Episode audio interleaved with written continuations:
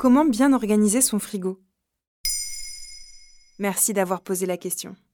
Ranger son frigo n'est pas seulement le moyen d'obtenir un gain de place, c'est avant tout garantir une conservation optimale des produits alimentaires et donc empêcher la prolifération des bactéries. Selon un rapport de Santé publique France publié en mars 2021, entre 10 000 et 16 000 personnes sont victimes d'intoxication alimentaire chaque année.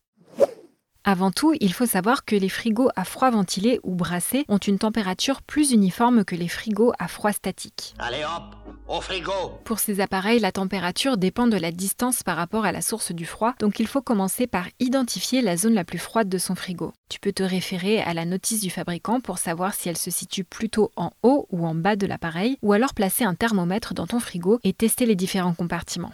Et que range-t-on dans la partie la plus froide?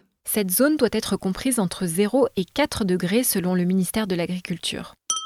On vient y mettre les aliments très périssables comme la viande et le poisson cru, les crèmes, les fromages frais et au lait cru, les plats cuisinés ou les produits entamés. On peut également y placer les produits que l'on souhaite faire décongeler. On trouve ensuite la zone fraîche qui est la partie centrale et dont la température se situe entre 4 et 6 degrés.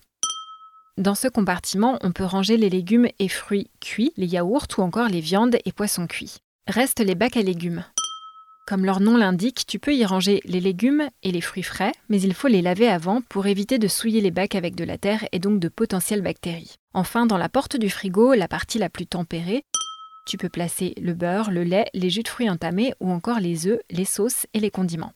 Est-ce qu'il faut enlever les emballages? Oui, par exemple les emballages des yaourts qui peuvent être sales et contaminer les autres denrées. Ça permet aussi à l'air de mieux circuler dans le frigo autour des produits. C'est d'ailleurs la même chose lorsque les produits sont trop entassés, ils ne laissent pas suffisamment d'espace propice à la circulation de l'air froid. Résultat, la température peut augmenter et les bactéries se multiplient.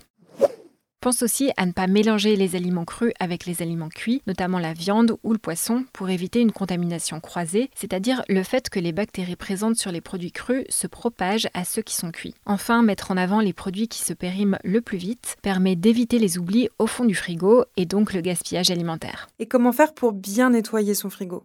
Idéalement, c'est toutes les deux semaines, sinon une fois par mois minimum. Il faut éviter les produits chimiques et plutôt choisir du savon de Marseille ou du savon noir ou encore du vinaigre blanc et de l'eau tiède que l'on mélange à part égale. Dernier point important, pense à dégivrer au moins une fois par an ton appareil. Ça évitera que la conservation des aliments congelés soit altérée et donc le développement des bactéries par la même occasion.